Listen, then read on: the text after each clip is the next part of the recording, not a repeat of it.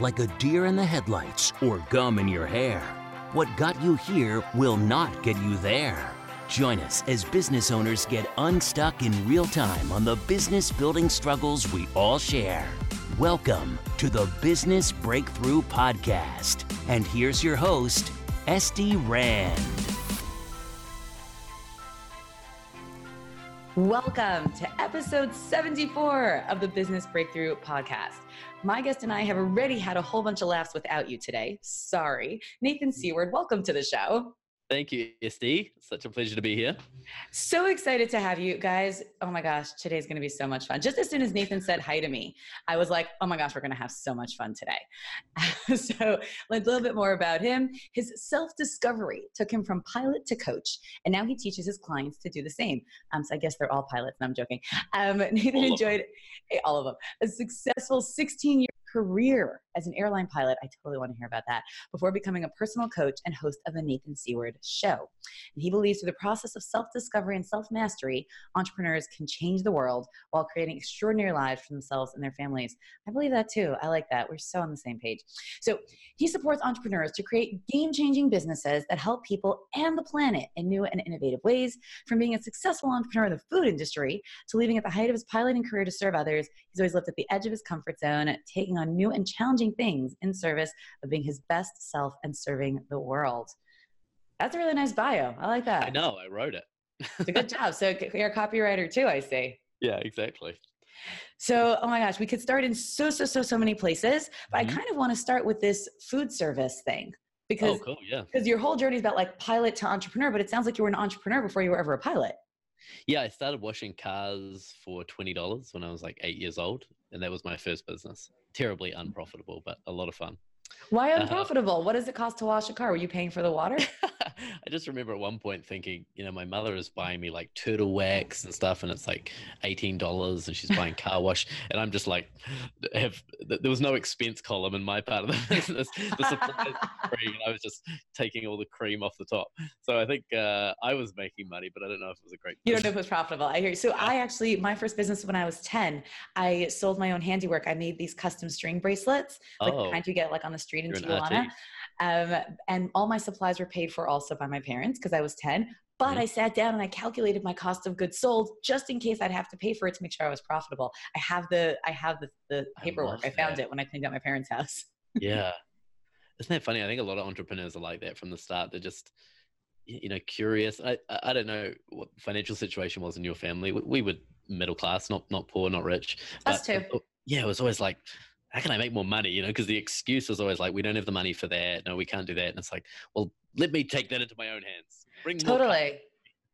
Totally. Like I grew up in a house where like money is air. Actually, my brother and I were talking once, and he said this in all seriousness. He's like, Estie, money is air. If you are drowning and you have money, you will live. I'm like, dude, you know there's no logic in that, right? Like you, you won't. you know it won't yeah. help you. go down with it. But that was totally the attitude. So from a young age, I was like, I need money. I need my own money. I need more money. Even if it was just like to buy my own candy bar from the candy machine, and I I'm also like control freak, right? So I don't want to have to ask anybody, and I don't want to be told no. Yeah. Yeah, totally. I think we, we, we, took vacations in like uh, a really cool part of New Zealand where there were a lot of you know really expensive homes and holiday homes, and uh, I think that was part of it for me too. I was like, who's buying these houses, like the houses. We were joking before the episode of like in the nineties, you know, if you knew a millionaire, that was yeah. Like, huge. My dad has a friend that's a millionaire. He's so like a rich. super big deal. I know now, yeah. and I like look at it. I'm like, that's really not hard to do. Damn, that's really not hard to do. In the West Village, great. Um, yeah, but it's it's interesting. Like I I read Rich Dad Poor Dad when I was like 14, it was oh, like oh wow books I ever read, and so I, I think it was that. I think it was being really curious about who are these people that are affording this stuff and how are they doing it. Right. And like, where does that money come from? It's so funny that you say Rich Dad, Poor Dad, because that book came into my experience a few months ago. And like within a matter of oh. like a week, three different people recommended it. And then I'm sitting in someone's car and I'm getting a ride somewhere. And right there next to me, I see a book, I pick it up. I'm like, all right, that's it. I get the message. Read the book. I get it. I'm going to read it. I'm going to read it. Mm-hmm. I'm saying, now you reminded me I have to go back and finish it.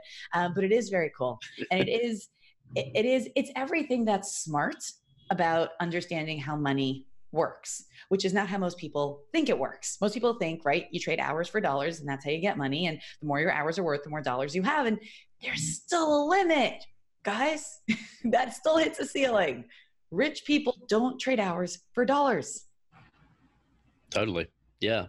I, I you gave, went uh, and you and you started trading hours for dollars. Wait, but I skipped already. Food service. Oh yeah, sure. So the food, it's kind of coming in in the middle a little bit, but I just wanted to tell you, like I was sort of entrepreneurial from the start, or at least totally. I did come in in the middle, so you you, fine. you can give it, me the thing in order. no, no, that's to. perfect. So I mean, you know, I wanted to be a pilot since I was eight years old as well. So, uh, in a way, there was a conflict, you know, like having this really entrepreneurial flair, but desperately loving airplanes. I think I wanted to be an airplane first, and then realized, okay, you can't be an airplane. so what's the next best thing? And I like, can see my six-year-old probably he wants to be a spaceship. I totally see that. exactly. Yeah. And so he's the next Elon Musk. That's amazing. Yeah. Um, so yeah, I, I was kind of torn between that. So I ended up going down the flying route and put the the entrepreneur stuff kind of on the side. Uh, but there was a point when I was like 23. My brother me and my brother are like best friends and he's very entrepreneurial as well. He came to me and he goes, I've got it. I've got the idea for us. We're going to, you know, fish and chips is pretty big in any British colony. And so okay. uh, fish and chips in New Zealand is just very poorly done. It's a really, there's no brand. It's cheap and nasty, small shops all over the place. Uh, and so he goes, we're going to take fish and chips. We're going to make it the McDonald's of you know fish and chips. We're going to brand it. We're going to franchise it. We're going to go all in. And so that's what we did. We poured our life into that for a couple of years. I was still flying on the side. Um, you have kids. He had three boys under five years old. Oh wow! So, so yeah, we were like, it was tough. It was a tough time, but very fun as well. And and what happened with that business? Did it work? uh, yes and no. So it's uh, you know working is an interesting term. It's uh it was incredible. Like we built this amazing brand, which you know you can appreciate. That was half the fun was just building the brand. So we had this amazing brand that was all New Zealand based and was like really celebrating New Zealand. And we had lots of social media presence, presence, and uh, you know learning how to recruit people. It was a lot of fun. And the shop at its height, you know, it had a lineup of people out the door down the street on a Saturday, wow. uh, which was like amazing. And it's a really part of town and people would travel from around town to come there. It was really cool. And we got to the point where uh, it was not profitable on a single shop basis, which is why we were into the franchise model. Yeah. And then looking at what we would have to do, we'd have to get two, three, four, five shops to get the whole um, economies of scale working. And I got mono, and oh. my brother was just like missing his kids so much. And so we just looked at each other and we're like, do we have it in us for this big push, the next big push? And we were like, no, I don't think so. Let's let's say we learned a bunch. You know, we didn't make any money from it, um, but you know, it was successful in so many different ways. Let's just say, you know, it was a success, and let's move on. I love that. I love that. And I think, you know, I was speaking a couple weeks ago with another one of our guests. I call it EBS. I think it's something that a lot of entrepreneurs suffer from. It's called entrepreneurial boredom syndrome. the fun part is the building. Once it starts working, it's not so fun anymore. Mm-hmm. it's like that I need to do the next thing. Um, but the building is really the fun part. So I totally hear that. And restaurants are the absolute hardest thing to do. Oh man, yeah. I think the the moment my brother always tells the story. He goes, the moment we knew that it wasn't going to work is there was a, an expert in, in the food industry we managed to get in touch with, and he said, uh, "It's a third, third, third model. really simply, you should have a third of your costs be your food acquisition, a third should be all your other costs, and then a third should be profit. And so, you know, if you're buying a piece of fish, it should cost you a dollar. Your fixed cost should be a dollar, and then you should make a dollar profit. So you should sell it for three dollars. And we were selling it for two dollars twenty, and we were the most expensive in the city. Ooh. And so we were like, ah. and it still and it still cost you a dollar, and then it cost you another dollar in your other costs, and you were making twenty cents. Correct. So that's when we realized whew, okay, that was a real punch in the stomach for us. Um, but yeah, that, that was kind of the moment. I can't remember why I was telling you that story, but that was sort of the moment we realized. Uh, no, I think that's very valuable. Just that little piece of information, Yanka, for all of you listening, if you want to open a restaurant, there you go. You oh yeah, down for you. Say, yeah, and if you look at any restaurant business uh, that has been around for a long time, i.e., Italian restaurants, they're everywhere and they are still everywhere. Why? Chinese restaurants. Chinese restaurants, Thai food, Indian food, because they they sell carbs primarily, and so carbs, you know, carbohydrates is, is your cheapest cost. It's flour and water, right? Like if you're selling pasta, you're selling a right pizza stores. Yeah, and you're selling it for 5, 10, 15 bucks.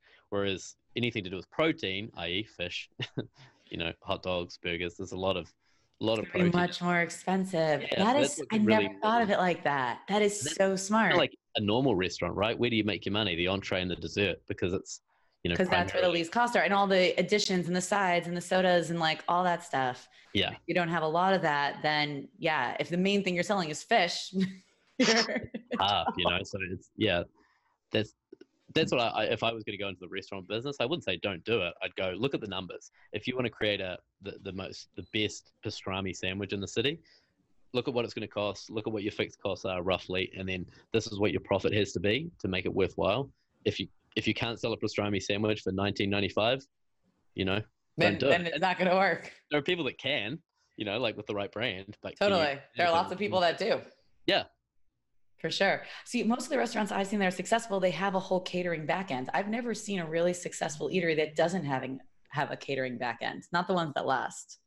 Totally, yeah. And you get that economies of scale and supply and yeah yeah also if you were to turn that into a franchise model each unit would have had to be profitable or those guys wouldn't be able to pay you and the whole thing would collapse that's right and we were trying to look at it as an owner operator model and we were mm-hmm. looking mm-hmm. at if if an owner bought it and worked in there monday to friday you know could we get them making like 60 70,000 a year so could we get them out of their job so they had their own business and could kind of control it so that's what we were aiming for and we were like close but mm. not close mm. enough i hear that i love that i love that just everything about that, guys. Like, I hope when you're listening, you realize this. Those calculations, right? Just sitting there, like I've sat with people who wanted to buy a franchise and they never even look at the numbers. like, okay, Estie, so I'm going to be borrowing about $300,000 and I'm going to open this thing. And then I'm like, can we run your numbers? like, it's going to take you seven years to break even on this. Yeah. Would you like to do this for free for seven years? would you like to build something else? Yeah. Run the numbers. I totally hear that. Okay, so your pilot. It's like it's it's the same with network marketing, and I yeah I'm neutral on all of it. Like franchise everything, do whatever you want, but do that. Like think about it. Just be really realistic because there's huge benefits and there's huge costs to to doing those models. All of it, yeah. The network marketing, we have to buy all the supplies, and then your your main benefit doesn't come in selling anything; comes in selling other people, which is what I don't like about network marketing. Right. all, all of the wins. Every time I meet someone in it, I'm just like, I don't mind it when you're selling stuff and the stuff has profit in it, right? So like Mary Kay, Tupperware, like these are network marketing schemes, if you will, yeah. but they're companies that have been around for 50 plus years. And that's Survive something different. Time. Exactly. Where the money mm comes from actual items, cool. Where the money comes from getting other people to sell items, who get other people to sell items, who get other people to sell items, beware. Yeah. Just beware of it. That's the danger. Totally. Okay. So your pilot, you're flying planes. Can you tell me about flying planes? I know it's not business related, but I'm fascinated by by airplanes also. Yeah. Uh, Does it really fly itself? Do you really have to like do nothing these days?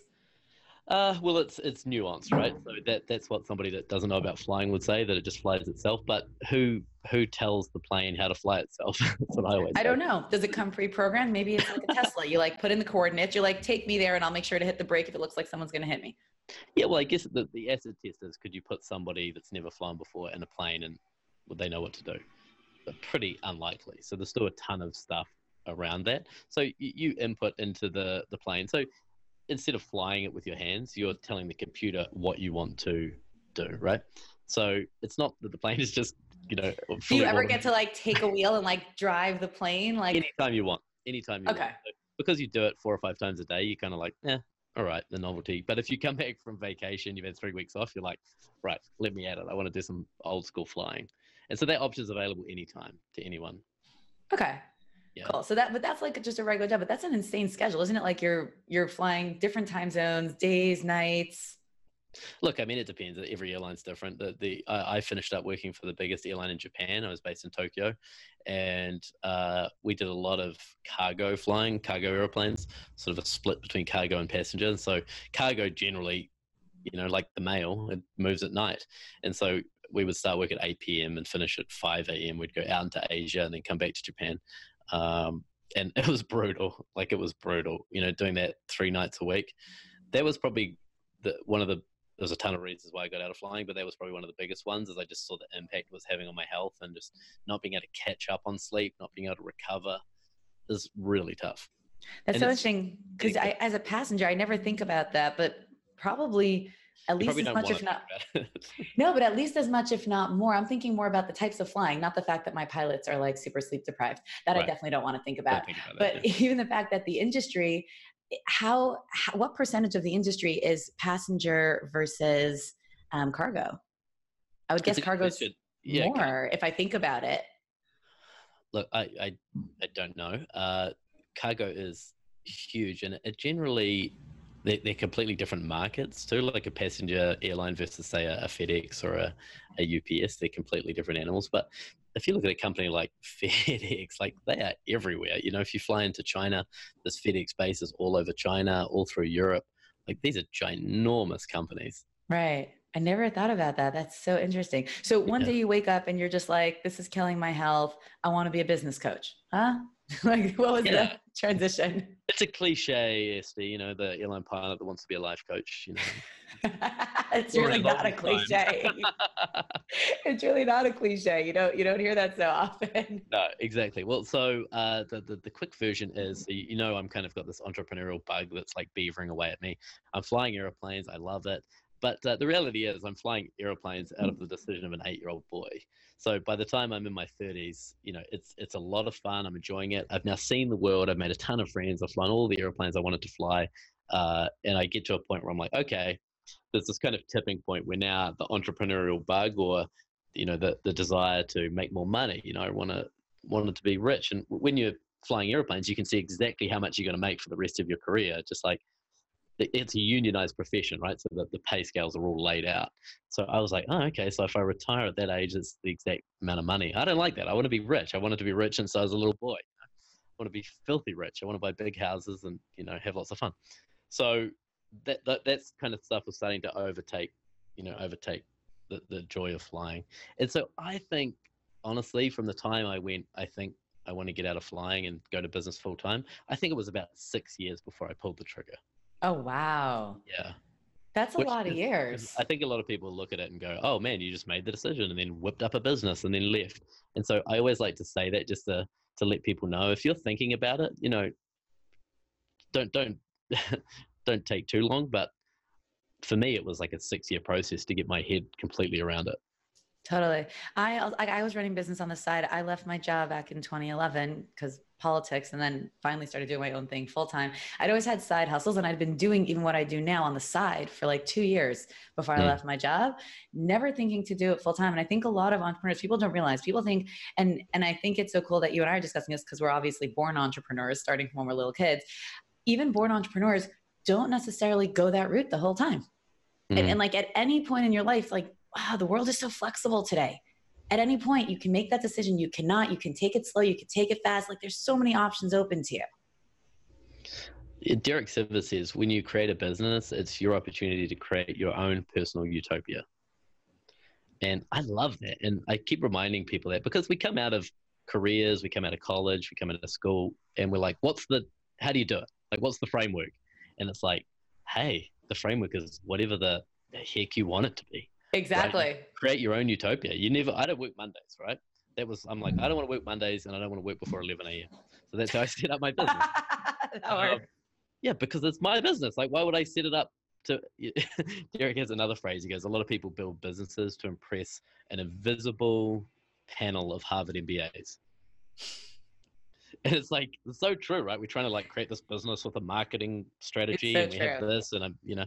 And those are the ones that cost the most and earn the least. Yeah, and there's a, that whole sort of you know trying to get bought out by VCs or whatever. That's that sort of disease that's out there at the moment. It's a whole different culture. I say there's a very big difference between startups and starting up. I don't really do startups. I do. Oh, that's a good up. one. Yeah, I love that. What a good phrase. Trying to start something up, like that's, and again, just like you're saying, you're building your own thing. You're shining your light, and you're earning money while you do it. What could be better? A startup that's a whole different entity. You're not even building for profit you're building for potential. Mm. You're throwing a ton of money on it, hoping that it comes back. It's just a, it's a completely different animal, right? And it's not usually where people really shine the brightest. And you're spending somebody else's money. Yeah, which again, it's fun for a time, but it's just not the same thing as money in your pocket. And I, and, and I always talk about this a lot because people get very confused because the biggest stories are about the startups and the biggest companies and small business entrepreneurship. It really is different. Every dollar you spend is a dollar out of your pocket. Hmm. And that, that's a big deal because we want all the dollars in your pocket. That's the point. Yeah. Yeah. And it's one of the things I'm most proud of is I uh, paid off my credit card in about 2009 and I haven't had any credit since then. I have like only debit cards, and it's like a value of mine. It's my money. I make the money. If I don't create clients, it goes to zero, which it has, right? Um, at times, and so I, I like that. I mean, that's that's what keeps me in the game. That's what that's how I know I'm an entrepreneur. I love that. Yeah, in my early days, I actually refused to accept credit cards. I was like, if you don't have money to pay, don't work with me. Um, and then I, I grew a little bit and I realized I can't actually do that. as a company. Why not? Not because the value changed so much as because I understood that the way the way some of my clients were building businesses, it did make sense for them. Mm. So like I had made like a, a, a rule on my own value and then pushed it on other people, which wasn't fair. Right. So for me, I still won't do it. Like I'll never, I won't, I won't build on debt. Um, but it, I didn't feel that it was fair for me to force that on someone else who did have a good reason for doing it that way. Uh, but in my early days, for years, I was just like, nope, don't work with me. And they're like, Esther, you crazy? I'm like, no, I just, if you can't pay me, just don't do it. Come back later. Sorry. so funny because it creates, it creates kind of a scarcity, but you're also, you're also giving them a challenge. Yeah. Saying, go ahead and create the money to, you know, if you're really into this, if you're really serious, that can be the greatest gift you give somebody. And, and the way I look at it is like when people come to me with these plans, we're like, okay, Estie, I understand that the first two years I don't earn any money. And I'm just like, why not? They're like, what do you mean? That's what everyone says. I'm like, that's not what I say. If I was doing this for two years and not earning money, why in the world would I do it? other things to do where I could earn money. Why would I do that? Absolutely. No sense. No sense no in sense. it. But there's so many fallacies out there on what it means to build business. And the truth is everyone has their path. Right? Some people that is their path and it works for them and that's what they want to build. Cool. I just always say you can do it better. I've never yeah. seen a business that has to be built that way. Eh, for me, like I, I, think I've taken a long time to build my business. I, am still building my business, and it's. I, I was at a at networking event, quote unquote, a couple of nights ago, and I was like, I was talking to people, and it was great. You know, they were amazing people. Uh, and I was like, wow, I've never networked before. You know, as a pilot, you don't network. like, there's no need to network to find a bunch of flight attendants or network to find, you know, that's going to refuel your plane or networking to find an air traffic controller. Um, that's really funny. Turn up and there's an aeroplane there and you fly it. Um, so it's like, man, this this is a new skill for me. And sales, I've never sold anything before, so it's taken me five years just to become comfortable with asking somebody for money. Even though I believe in myself, I believe in my offering. You know, these are these are new skills. So, right. uh, well, the best part of sales is when you don't ask for money. You just let them know how much it is, if they want it. Oh, Esther, dropping the wisdom. People writing that down. I don't I don't ever ask for money. If you want something, I can let you know how much it costs, but I don't ask for your money. Boom. All right. After that mic drop. Okay. So you decided you're building this coaching thing. And and I, I love this topic because I know that a lot of people in the audience want to do this. And I know it's one of the biggest fields. Um, right now, coaching and consulting is huge because it's I look at it almost like Facebook ads, right? It's deceptively simple, but it's really just deceptive right? Because mm. anyone can do it and everyone's doing it, but there's really a science behind being successful at it. So, what did you do when you were finally after those six years? Like, how did you get into it? Uh, so, you know, uh, I'm obsessed with personal development and just human performance in general, and I've, I've kind of used that in my own career. That's how I got to fly big jets, you know, around the world. Is, is only a small amount of pilots ever make it to that point. So I used personal development and setting goals and visioning and you know, to, to get there myself. Like law of attraction type stuff? All of that stuff, oh. right? The vision boards. I found a vision board from when I was 10 years old, and it had, uh, had a picture of an aeroplane, a picture of a BMW, and a picture of Cindy Crawford playing golf. And like 10 year old me was just like, wow, that's the woman for me. She plays golf anyway, kind of this thing, the, the, weirdo child that I was. But I, I was vision boarding at 10, you know? So awesome. I, I, used all that stuff. So I was really obsessed with personal development. Uh, I, I, had a really bad breakup in 2014 and I hired a coach to, it was just a rock bottom moment. I'd sort of felt like I had a pretty good handle on life until then. And then it all kind of collapsed around me without me, without really knowing what happened. And so, uh, very serendipitously, a coach came into my life. I didn't know what coaching was and he just supported me to kind of rebuild but not only the relationship like you know we have a, a, habit of trojan horsing people as as coaches. We come in under the guise of one thing and we're like right let's recreate your entire life. Like, hang on i just want you to help me with my relationship. Now i'm leaving my flying career.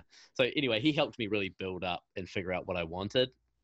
And i really defined i wanted three things. I wanted to be able to travel the world so I needed a business that I could do nomadically. Like the nomadic life, the minimalist life was super sexy to me before it was sexy, you know, before there was a documentary on Netflix about it. Uh, the second thing is, I told you already, I wanted to make a ton of money. And the third thing is, I wanted to help people. I wanted to use all of the personal development and, you know, as the kind of person that people always came to, to to talk to and get advice from. So I wanted to leverage all of those things. And my coach was like, you know that's coaching. that's like, oh. so funny that you say it like that. Cause like my first module of my course goes through goal setting and we go in those three. I tell people we set goals on three prongs. It's lifestyle, which is what kind of lifestyle do you want to live? Mm. It's financial, which is what is your financial goal, but we pin it to a number. And it's mm-hmm. service goal. What do you want to actually do? That's, I wonder if that really came from my coaching training. I'm a certified coach for over 10 years. I don't talk about it a lot um, hmm. because coaching gets a bad rap, which we can go into. Mm-hmm. Um, but those who know know and that's that's part of my trojan horse. Like i come into a business as a consultant and then i start like changing people's lives and they're like yeah. Oh my gosh. Like i wasn't expecting this but i like it let's do it more. Um, yeah. Tell me about your marriage. No so i don't go personal i go business oh. but it's but it's it's all it's business coaching which is different. Yeah yeah i don't people have asked me like so do you do marriage coaching? I'm like eh, i'll do your work life balance. Like that like i'll interesting. I'll, I'll make sure i give you the space to build your marriage but i'm not i'm not going to go there right? And when we'll talk about relationships and how you deal with your staff, and that will help apply to your marriage. But like, I try to keep those boundaries because otherwise it's a rabbit hole you never get out of. This is really cool. So you and I are on opposite sides uh, of the equation. So I call myself a life coach for entrepreneurs, but not a business coach. And so, I am a coaching consultant and I focus on the business, but the business is never bigger than the person. So if I don't build mm. you, I can't fix your business or change it.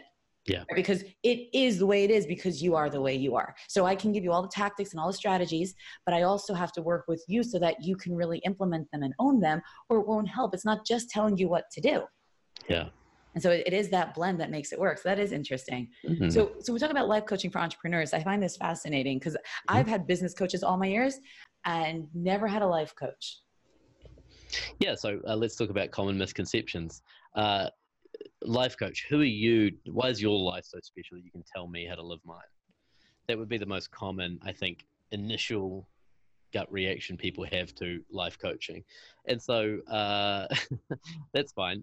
First of all, the way I look at coaching, so there is no such thing as coaching. It's there's no one certification. There's no it, it, it's just it's part of what makes the field so amorphous and why it gets such a bad rap because you yeah. don't need anything to hang a shingle and call yourself a coach or a counselor for that matter or a consultant for that matter. Like you just you hang your shingle digitally or, or physically and yeah. then you're like hey i do this and you know then those of us who actually do it are like oh yeah i met a coach. They wasted my money. I'm like that probably wasn't a real coach. That's right.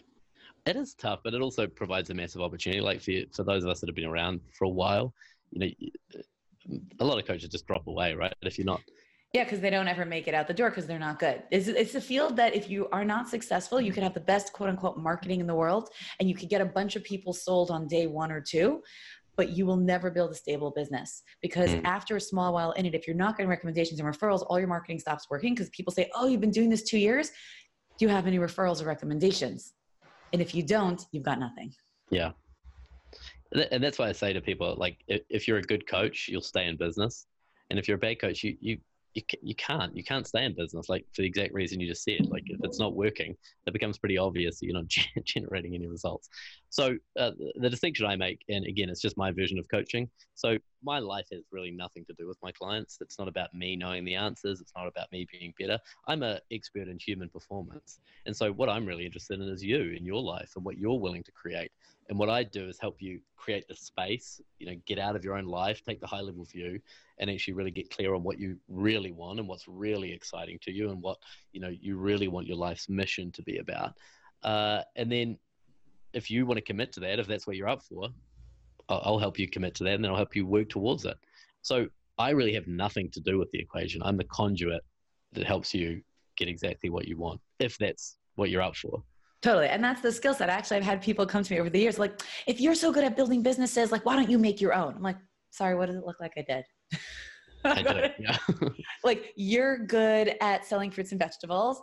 I'm good at helping you earn more money and make it easier while you do that. like that's so. But again, like you, you have nothing to do with it. Like it, your your business is nothing to do with their business. No, it's the skill set. Skill sets. Totally, it's the skill set. Although I will say, you know, like there is a certain example. Like if I couldn't be profitable, I think I'd be a terrible business coach. Like I do think there are certain baselines. Um, like I do like nutritionists who are like severely overweight um, and unhealthy and it's not from a medical condition like that's just awkward mm. you know like a business coach who's filing for bankruptcy it's just awkward like yeah, if, if you yeah. if you can't master this at any level mm. right mm. um I, I think it, it is uncomfortable yeah. um and it's not to say that it, it has to be a direct reflection. Like I feel like I'm always coaching people who are steps below equivalent and steps above from where I am because mm-hmm. that's not, and they don't have to be in my industry because the business principles apply across the board. And, and like from when I started, when I was just starting, I was coaching businesses that have been around for years already. You know, so they were totally ahead of me, but I still was able to improve them. Mm. So but I don't think what the day I started, I could have coached like an eight figure business. I don't think so. I, to me, like I, it was something I had to build up to. Um, but I think everyone so in their lane. Sometimes it's the the best.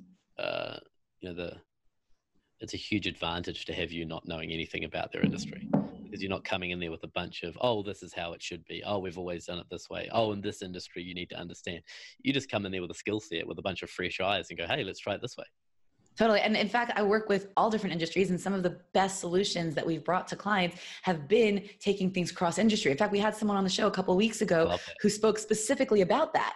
You know, that the solutions in one industry, his advice to people actually was um, Carl from, from like three weeks ago, I think. Um, his advice to people was don't go only to your own industry conferences, right? Because you just hear about the same problems. Mm. But different industry conferences, the problems you have, they've already solved. And you might find your answer there and, and a lot of times there isn't anything new necessarily. It's just a, a recycling and a repurposing. He was talking about drive-through banking you know how like you know the guy who thought of that was you know they were having a problem with how can they minimize teller costs and maximize availability hours.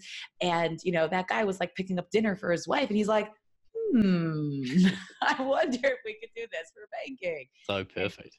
And, and so often the solutions they're right there. They're right there in front of you um, so if you hadn't had experience with networking, with selling, quote unquote, getting clients, and and I know so many people are in your shoes where they they've been employed, or they want to leave their employment, or they've already left, and they're like, okay, now what? like now where do I get that first client?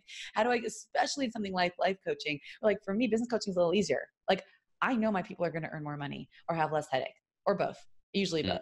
So like people say, how do people pay you? I'm like, well, they earn more and more money. And then they pay me parts of it to help them earn more and more money. Like that's, that's yeah. pretty much how it works. But in life coaching, it's, it's not quite therapy, but almost because therapy, people are really suffering. And that's why I always say, like, I like coaching because I get lost in people's problems. I don't want to go there. Coaching's like, I look at it as therapy, like you're at a baseline. Therapy digs deep and says, how do we make this better and bring you up from here? Coaching, I'm like, I take you from this baseline. I acknowledge where you come from, but I don't go there. I just take you up from where you are. I'm always looking at where you're going, not where you're coming from related to where you're coming from, but not on it. Um, and it's a hard sell. I feel like it's a hard sell, life coaching, isn't it? Well, if you want it to be, it will be, yeah. and if you don't want it to be, does it become easier? It's connecting with people. It's connecting with people that you find interesting, uh, understanding them, being super curious. And then you just said you don't sell to people, right? But if, I don't sell to people. What's the phrase you use? Um, I just let them know if they want it, what it costs. That's all. That's, that's it, right? And so again, this is uh, you said it beautifully before. You said this. Is, yeah, I'm terrible uh, at saying the same thing twice. It's terrible. This is like this micro short this is, memory loss. the, the, whole process is simple but not easy. Uh, so you, we're the only ones that get in the way, right? So you know when you go to a restaurant and you say, "Hey, you know, I'd like to order the um, the clam linguine," the the um, the waiter doesn't come and go, oh, um, yeah, I just I don't know if I'm confident enough to get that for you. Is that? but, uh, I just uh, if I had a few more success stories behind me, then I would take your order, but I just don't, you know, and I'm just not feeling that good about myself right now. And, you know, I don't actually eat the clam linguine, so I don't know if I could take your order. it never happens in other industries, but as soon as it gets into coaching, all this energy comes into it and all these stories and like imposter syndrome and how could I and why could I and I should, you know, so I love I love that. I love that example. We're actually working on an undercover program now. Internally we're calling it C-Boys, C-B-I-O-S conquering mm-hmm. business owner imposter syndrome. Yeah, and it, it's, it's both it's both internal, like it's it's personal and professional development. It's all the strategies and tactics to become a boss, mm-hmm. and um, technically and emotionally, where you have to own that success and and understand how you got there and what it takes to to stay there. And I think mm-hmm. so many people don't. And even when they get results one time, you know, I'm sure you've seen this with your clients also. They've gotten results sometimes many times. They're still like, but what if it doesn't work this time? I'm like, well, what if it does? what if it does work this time? What if the probability of it working this time is way higher than the probability of it not working. Yeah. Yeah. I mean, our brains are hardwired to look at, you know, what, we're, what we're going to lose. So that's beautiful. I call it what if positive, what you just said. Ooh, I like yeah. that. Do the what if positive. What if you uh, try this business and it, what if you meet the woman of your dreams, you know, in the pursuit of this business? Would that make it worth it? What if you leave your job and then start growing this business and it takes you into a whole different industry that you never thought and there was a 10 times as much profit available than you ever imagined when you first started dreaming of leaving your job. You know, play that game. That's way more exciting. Totally. Like instead of like, what if it doesn't work? What if it's amazing? Yeah. Totally. I have a thing on my website. Can I do a shameless plug? Is that okay? Right. Um, on my website, like the that you can get a free download from the homepage. That's the ten reasons why you won't leave your job to start a business and the solutions for each. And it just goes through all of the 10 most common reasons. Oh, what if I run out of money? Oh, what if I fail? Oh, what if I have to come back to my job with my tail between my legs? And you know, I think there, there is an answer for all of those things, but we never question it. We just stay in the fear around it. Totally. Until until something pushes us out. Hmm. and sometimes that's a coach or a life experience. Yeah. Um, for sure. Moment. That's not like a shameless plug. At the end, I would have asked you to tell us where we could get your stuff anyways. That's fine. Thank you very much. It's all good. Um, so do you typically work with people who are trying to leave their job? Like, is that that specific point that you like to focus on, like that transition from employee to entrepreneur? Uh, it, it has been. I have a 12 week program that I take people through that where, you know, my mission is really to create a thousand impactful entrepreneurs in the world. I think business is such a beautiful way to change the world because it impacts so many people. It impacts the clients you want to serve, the product you want to put out there. It's the uh, the people that you hire and the culture that you have in your company. It's how you contribute to society. You know the way you give back. It's just such a beautiful thing. So, I think the way to change the world quickly is bring more people into entrepreneurship and get it attached to a bigger mission, a bigger goal that uh, is looking to change the world in some way. So that's my big mission: is change the world through entrepreneurship. Bring as many people into entrepreneurship as possible, and then get them focused on making a difference. And so when I look at that, it's like, okay, there are a lot of professionals that are earning six figures plus, uh, like I was. Uh, it's too big a leap. It's the golden handcuffs they call it. Yeah. So I always say, turn your right handcuffs. If you want to stay, figure out how to turn it into a golden goblet. And if you can, move on. That's awesome. Because sometimes dropping the wisdom today. You got all these quotes. I love it. it's just my lines for my clients. I had a client. He's got, oh man, does he have golden handcuffs? But these are these are gold. Like these are platinum. These are like wow. And he's just like, Estie, I can't. I said, then you're either going to turn it into a golden goblet where you can drink from it and enjoy it, or you're going to get out because it's still not worth it then. Mm-hmm and not always does it have to be handcuffs. Um, and I, I, am, I am again, obviously a believer in entrepreneurship. Um, and sometimes you can win it all, and and sometimes you can't. But yeah, golden handcuffs. Yeah, I mean, I have a ton of sympathy for it because I was there for a long time. Like, you know, my my last contract in flying was two weeks on, two weeks off. Nice money flying around the like it was so hard to give up really but what i connected into what worked for me was really being honest of going what does my heart want you know, if you find yourself justifying your job, you're out of your heart. So if the heart goes, we should leave our job and travel the world, and the mind goes, but you know, what about our retirement fund? And you know, we get health insurance in this job, and it's probably dangerous to go to Africa this time of year. So anytime you find yourself like listing all of the reasons. No, Why you shouldn't do the thing you want yeah, to do. You're justifying, you're out of your heart. So try and notice that and come back into the heart. What is the heart screaming? It's like, it's usually, I want to make a difference. It's usually, I want to help people. It's usually, I don't want to waste my life. Like these are the things that are coming from the heart. So listen to that part of you. Totally. And there's so many different ways to do it. So can you give us like a sneak peek a little bit at your, at your 12 step or 12 week program? Like what, what are the, pro- yeah. what, what's the pro, like, you know, people pay you for this, but you're going to tell us for free. Um, like what's the process you put people through to get them from that place of, of golden handcuffs to um, golden desk of their own or golden or, or, golden laptop or whatever type of business yeah. they're trying to golden, run. Golden airplane ticket around the world. Exactly. Um, it's like Willy Wonka, the golden ticket. Golden um, ticket. I like that. Golden handcuffs to golden ticket. That's cool. Yeah. So, so the promise is is really uh, to help you, you know, leave your six figure business, uh, six figure job, and start an impactful business that replaces your six figure income. So that's that's the promise is is is to get you to that point. So in 12 weeks, you know, it's, it's, we can't probably achieve that in 12 weeks, but we can certainly set the groundwork for it.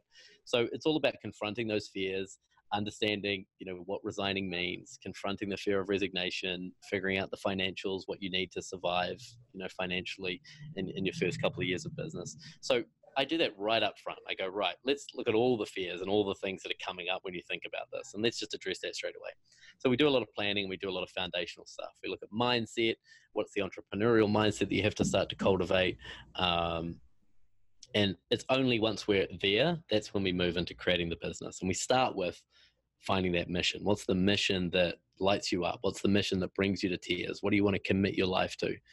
And I usually find that if I do that work really well, and I've done it thousands of times, the business model kind of naturally falls out of that. It, sort of narrows down where we're going to be looking for a business.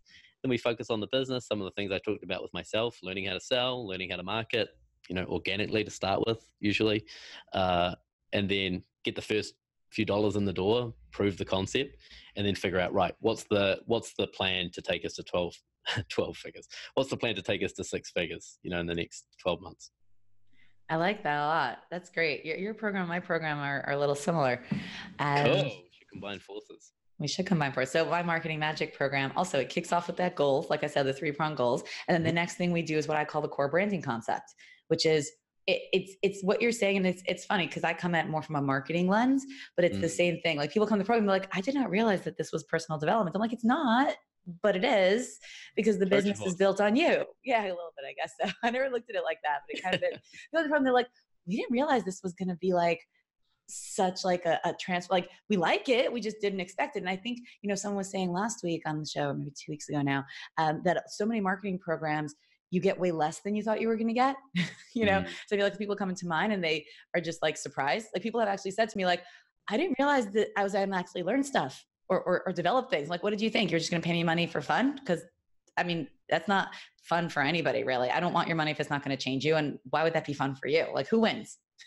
Who but wins? aren't so many people burnt from buying online courses that they never finish do you think?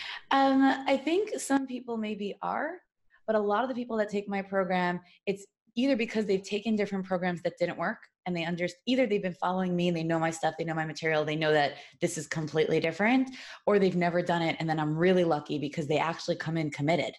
Like mm. a lot of people taking my course is the first course they've ever taken. So we have to explain to them what is a course, like what is an online course, like what does this thing look like? Like, oh, Estie, I thought I was going to get to like really speak to you personally every week. I'm like, I, I really, you're so sweet and I really want to help you and change your life.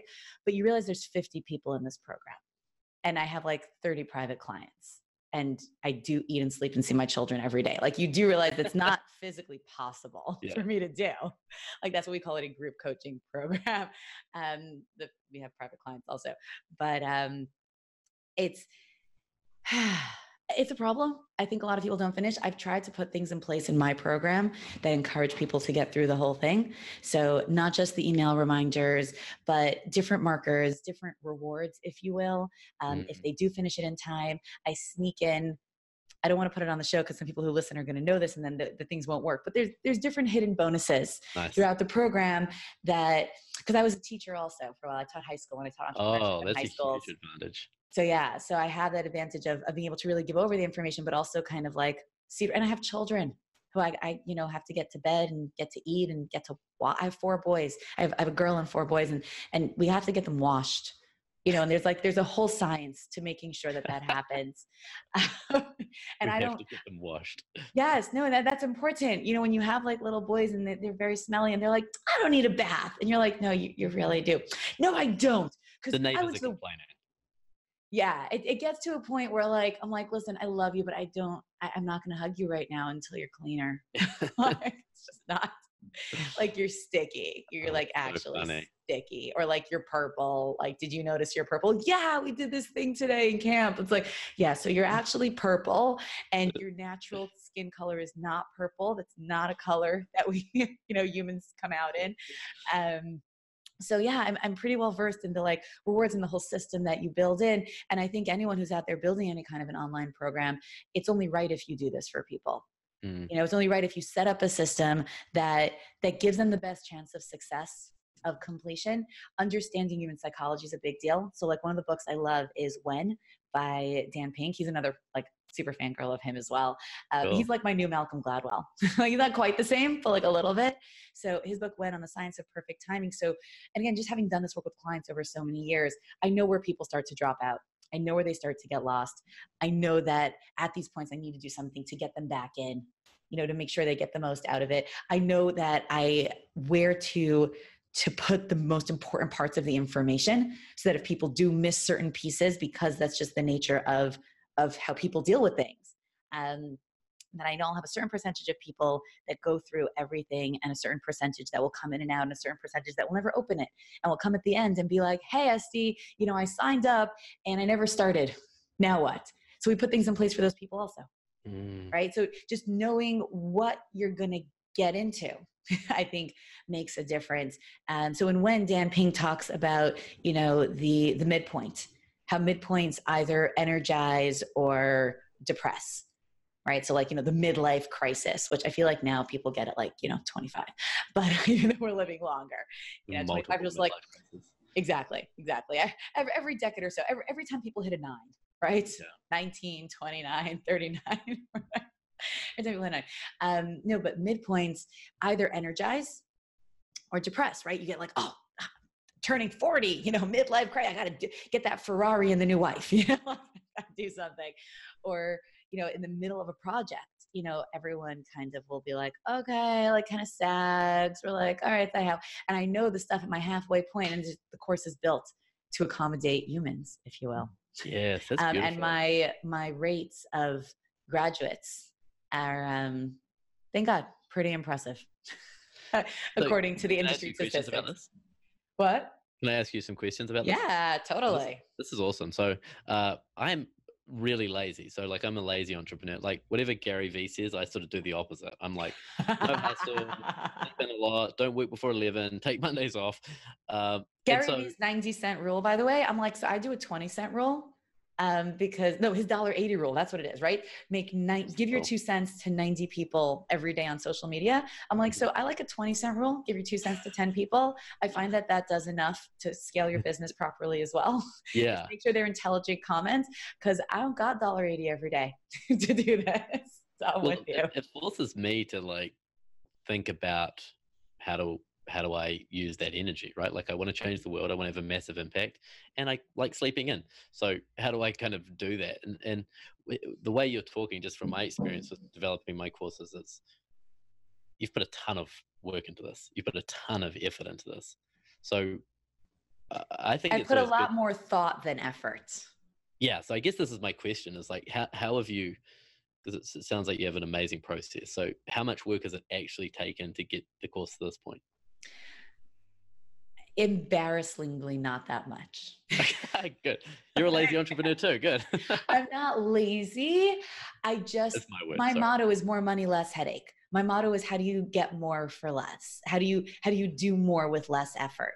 What are the pieces that will make the maximum impact? So for example, something we could theoretically do is call every participant in middle of the course I don't do that. That would be right. extremely labor intensive. Mm. okay. Um, instead, see, I don't mind telling you, but I don't want all listeners to know because it's going to mess it up. Um, well, it's just um, you and I talking. It's just you and I talking and like thousands of people listening. Yeah. Um, but like, okay. So for example, one of the things we do is there are certain bonuses that let's say we'll just we'll show up in the middle. They're group bonuses or there's certain types of rewards um, that show up in the middle if you do certain things that they're not a lot of effort on my part or on the part of the people in the program right because they're busy as well and but it's still a motivator right when i say to my kid you know at night i don't want um, I don't believe that a lot of screen time is good for children. Um, so my kids have very minimal screen time. So I'll read them books every night, right? So whereas many kids are just kind of like, you know, watching something until their eyes blear out and you take them off to bed because they're half brain dead already. Um, I'll do books and I'll say to my kid, listen, if you're ready on time, we get to read this special book from this special box. Ooh. And the kids know, can we read two? Um, mm, what if we're ready extra early? Maybe. Maybe if you take a shower we can negotiate.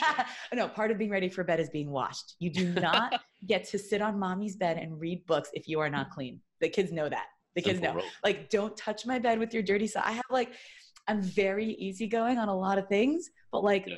dirty, smelly boy socks on my bed and not one of them. it's just not. They go for dad as well. Um, kind of. very strict rules. like I have just there's certain things. Dirty, smelly socks is one of them. Just the gross, and you can't get the smell out. Like it just it sticks to the bed. It's just ugh. Okay. Um, yeah, that's so it's, it's those kinds of things that it doesn't take a lot of work. Like how long it take me to read them a book? right? And yeah. your alternative is standing on top of them. It's time to get washed. It's time to get pajamas. You didn't get pajamas yet. What do I got to do to get you to listen to me? I'm going to stand here. I'm going to count to 10. Like I could do that, or I could sit in my room, read a book, or watch something myself while they go get dressed because they're excited to get the book in my room. That's mm-hmm. the kind of stuff I do. Yeah. So there's thought into it. There's, yeah, there's a lot of psychology in it.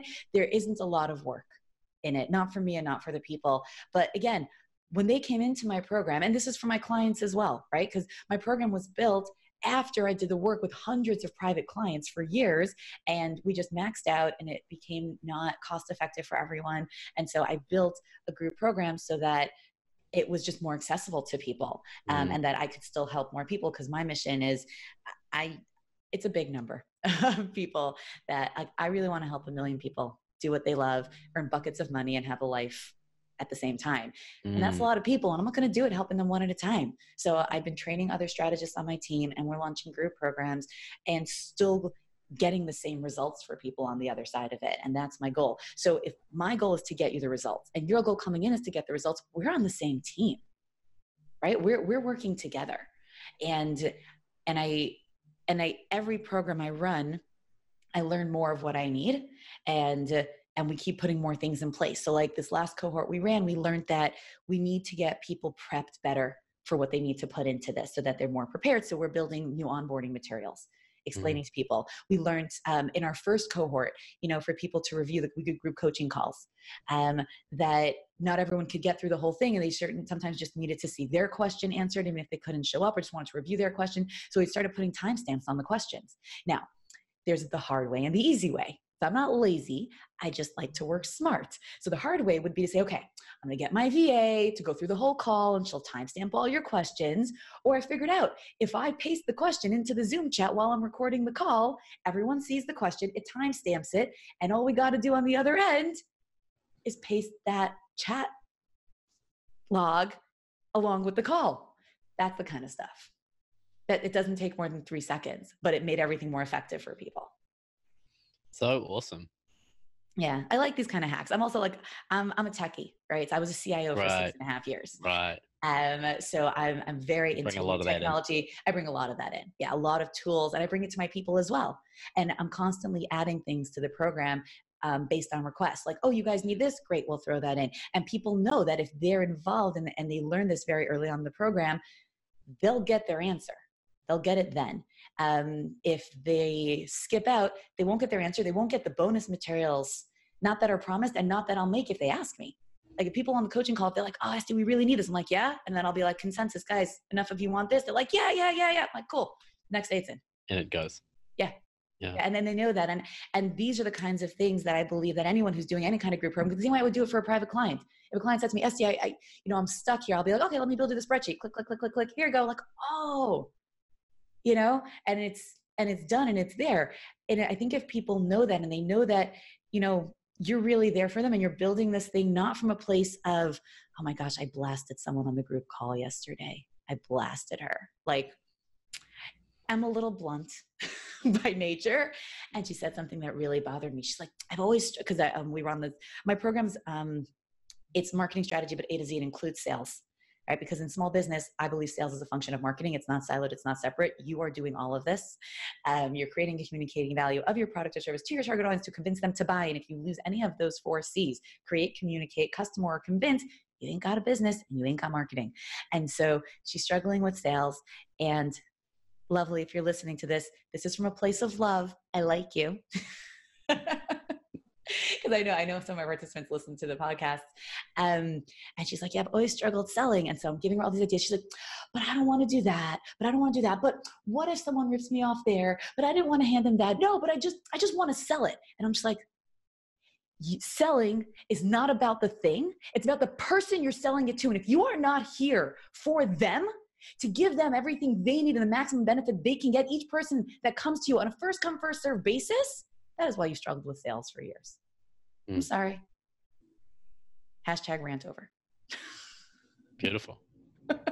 Because that's what it's about at the end of the day. So if I'm here mm. for you and you're here to learn, then we all win. Yeah. Um, and and it doesn't have to be hard, and it doesn't have to be labor intensive. Not for anybody. The, if it takes you an hour to explain something that can be explained in five minutes, then you don't understand it very well. So where did you learn a lot of this stuff? That's a just, good question. Are you, are you like I love that you flipped the script on me. Um, I am. Yeah, spot the spot the guy with the podcast. Yeah, right. Um, I am a voracious reader. Um, I learn a lot from other people, sometimes from my podcast guests, right? So a lot yeah, of times right. I learn just from interviewing people. A lot of times, um, my guests and I will take that relationship further and learn from each other. I learn from my clients because I work with people in all different industries. I learn a tremendous amount from them and I gather all the tools. Mm. Um, I'm so always learning. Learner. Yeah, I'm always learning. I always want to know like what's new, what's better, how can I do this faster because I just want to do so much. Mm. And if I'm going to do so much, I'm also I'm, I'm hyper organized. I'm I'm weird. I'm this very weird blended of like big picture and detail. And so I can take that big picture vision goal and say, okay, what are the moving parts I need to break this down? Now, how can I do this smarter, faster, better so that I can do more things? Like I had, um, now I don't I don't do as much cooking. My husband and I have like a cool arrangement going where he's actually a much better cook than me. Um, he's the gourmet chef. He has been all the years. I'm a good cook. Um, I do believe that like the less pots or bowls or things you get dirty, just the better it is. and he's almost the opposite. Like he'll spend like two hours. What he you run makes, it like you make, run your course. Yeah, kind of. You're in like, the kitchen the same his way. His stuff, yeah, his stuff doesn't taste the same as my stuff, by the way. Like it doesn't. My stuff is good. His stuff is like next level, um, which is why it's so fun. The new arrangement. But in the days, yeah, in the days that I was like the main cook, I sat down. So it took me, I think, three hours plus to devise this. But I sat down and I created a monthly menu and also like a special weekend menu where like you know if i'm making multiple dishes for like fancier things um, I I time motion efficiency it. I maximized it according to oven and stovetop space, according to the weekly menu dovetailing with the weekend menu. So if I'm making rice on a Tuesday, that could still go for a Friday, and uh, and it took a few hours to do. But then I don't have to think about what I'm going to cook. And every time I do, it's simpler because, like, sometimes you're sitting there, like, oh, okay, I have this level, and then, like, you've done that before. If I thought about it once, why do I have to think about it again? Like they say, Einstein wrote down his phone number didn't want to taking up space in his brain. You know, it's like if I've thought about this once, Amazing. I don't have to think about it again. Let me make it as easy as possible. Um, I record for my clients. Um, you know, I got to the point where I was explaining things, the same thing again and again and again, and I'm just, I'm out of time. Mm. just, I'm out of time. And so what I realized was, why would I explain? And I realized, you know, again, you get to a point in your business where like you just have your way of saying things, like you have your what if positive, right? That's a teaching. Mm. I don't have to teach that whole thing. Maybe it takes five minutes, 10, maybe 15 to each client individually. I have those teachings pre recorded. And then there's very often a worksheet. And the client has the whole information. And this is again what's the stuff that's been put into the course now. And then we meet and then we hash it out. And then we figure out exactly how does this apply to you. Did it take me very long to record that video? No. Did it save me bombs of time and energy? So it's that kind of stuff. You got That's me awesome. Look at this. You got me being interviewed over here. What's but going I love on it, this I love, show? I like the. I love the. Because I think it's so interesting because it's you, you have such a huge amount of talent, and I just think it's it's cool to, you know, hear yeah, just a little bit like behind the scenes of, of what it actually takes, you know. So it's cool to hear your process and just hear you kind of think out loud. Mm-hmm. But like the the, the learning thing is big. So that's one of the first things we talk about in our courses. You know, you've got to have that beginner's mindset, especially if you're coming from that golden handcuff scenario where you where have, everything's fed to you. Oh man, look, here's the hardest thing. When I when you stop flying, you don't ease your way out of it. You don't go part time and just do one international flight a month for a couple of months. You, like you're a pilot one day and then you're not the next. And so, like for me, it was really unexpected because I was a pilot since I was 17 to have that status ripped away from me. Wait, how are you? How are you flying planes at 17? How is that even legal? Oh, I did my first flying lesson at 12. You know, with my instructor, we went like a real airplane real airplane, solo at 16, private license at 17, left school. Wow. Became a commercial pilot at 18. Yeah. It was an obsession, I'm telling you. that that is an obsession. that is intense. And so that's your entire identity. I think that's a big problem when people want to leave their jobs and start a business. And you and I could talk for hours. We're gonna have to wrap this up soon. Sure. Um, we're like out of time, but I think that's a big part. I'm sure of what you do is that shift in identity, right? Because well, it's, it's that it's that beginner's mindset. It's like be yeah. willing to like strip all that off and be a nobody. Be willing to like be you know the, i think your success in business is, is is how much can you embrace the fact that you know nothing?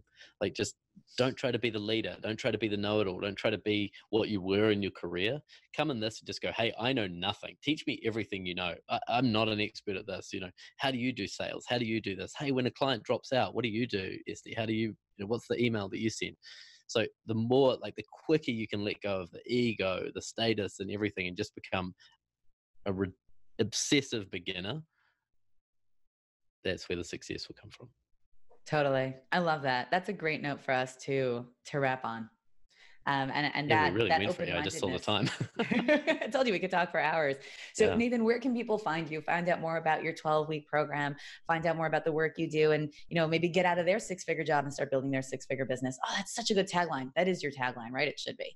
Yeah, I say get out of your soul sucking career. So I go a little bit harsher than you did. okay, fair enough. Mm. I was giving you like a catchier headline. Oh yeah, that, okay. that could be your press yeah. piece, right? Yeah. You know, three steps to turn your six-figure job into a six-figure business. Ooh, there's your press headline. Yeah, I like that. Cool. You're welcome. You. That's what I do for fun. Um, uh, so, job, uh, so I do have uh, a little training video that goes through some of the stuff, exactly what you're talking about. What are the three steps? And so on my podcast, I've interviewed over 80 high performers, people that have done this exact thing. So I got a ton of information from them. So I wrapped it up into a little video. So I'll create a link for you guys, nathanseaward.com slash Estie, E-S-T-I-E.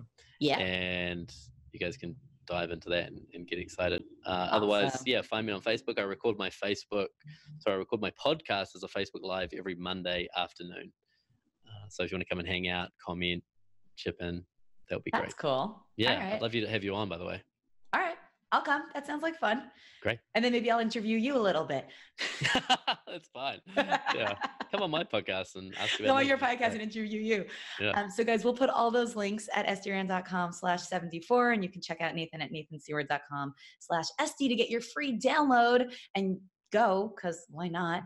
Um, so Nathan, at the end, I like to actually surprise my guests and ask them for a quote because I'm quote obsessed. And I love these like mm-hmm. little pieces of wisdom to send people on their way. Do you have a quote for us? Doesn't have to be your favorite one of all time, but it can be. Oh, I I uh, I do. I think like the basis of everything is Henry Ford's quote: "Whether you think you can or you think you can't, either way, you are right." You're right. I love that. And if you take a moment to just stew on that, oof, it's all in there.